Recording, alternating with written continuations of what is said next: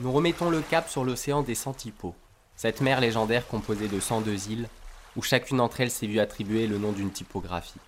Un graphiste intrépide a décidé de la sillonner de long en large afin d'en découvrir toutes ces îles.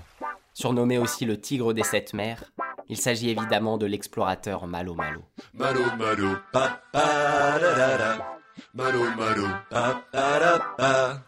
Malo malo pa. Malo malo pa pa da pa. Avant de se lancer dans ce dangereux périple, Malo Malo s'est assuré de s'entourer d'un fidèle équipage. Derrière chaque capitaine à l'œil pétillant et à la barbe somptueuse, il y a un équipage de fripouilles océaniques. Mais vous êtes quand même l'équipage que tout capitaine rêverait d'avoir. Il est composé d'une graphiste d'eau douce, d'un illustrateur aux jambages de bois, d'une web designer toujours épaulée de son perroquet responsive, d'un imprimeur elzévirien, et enfin d'une photographe anciennement flibustière et irrésistiblement attirée par les trésors d'argentique. Les gars, êtes-vous prêts à connaître l'aventure? Oui, chef Le danger Oui, chef La mort Euh, tu peux répéter la question? À bord de leur galion nommé la Linéa, ils dépassent la barrière de corail de l'apostrophe pour enfin apercevoir la célèbre baie de l'empattement.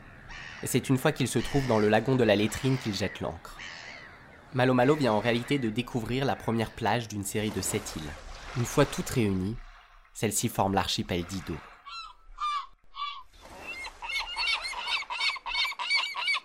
Firmin Didot, explorateur issu d'une grande dynastie d'imprimeurs, découvre cet archipel à la fin du XVIIIe siècle. Les sept îles qui le composent ont différentes tailles et différentes graisses. Lorsque certaines sont italiques ou régulares, d'autres sont bold ou encore light. Ces îles où l'on pratique encore la chasse sont recouvertes d'une immense pinette bicentenaire. Mais qu'est-ce que je vois là? Des pommes de pain?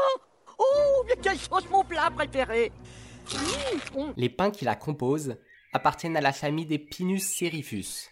Ils sont au nombre de 26 espèces et d'une innombrable quantité de sous-espèces.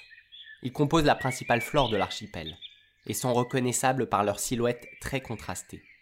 Dotés d'un tronc très fin, long et délicat, leur cime est au contraire touffue, noire et imposante, mais toujours taillée à l'aiguille près. La rigueur est de mise.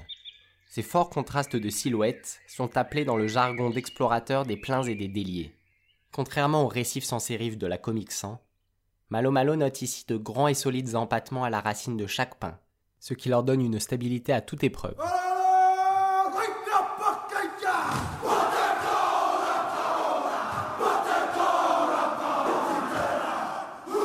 Ces caractéristiques confèrent à l'archipel une élégance et une finesse qui lui ont jadis fait gagner ses lettres de noblesse.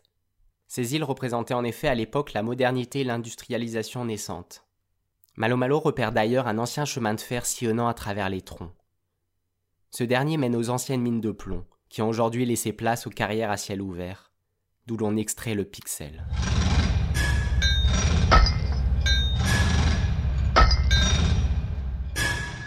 Tandis que Malo Malo contemple l'élégante canopée, il aperçoit sa graphiste d'eau douce lui faire signe de revenir. Il doit reprendre la mer car son voyage est encore long. Il n'a pas encore vu l'île de Trajan, l'iceberg de la Futura ou encore l'atoll de Blur. Est-ce qu'on a un cap? Ah Un cap Il sort alors sa carte typographique pour la mettre à plat et annonce le nouveau cap à son équipage. À bâbord toute.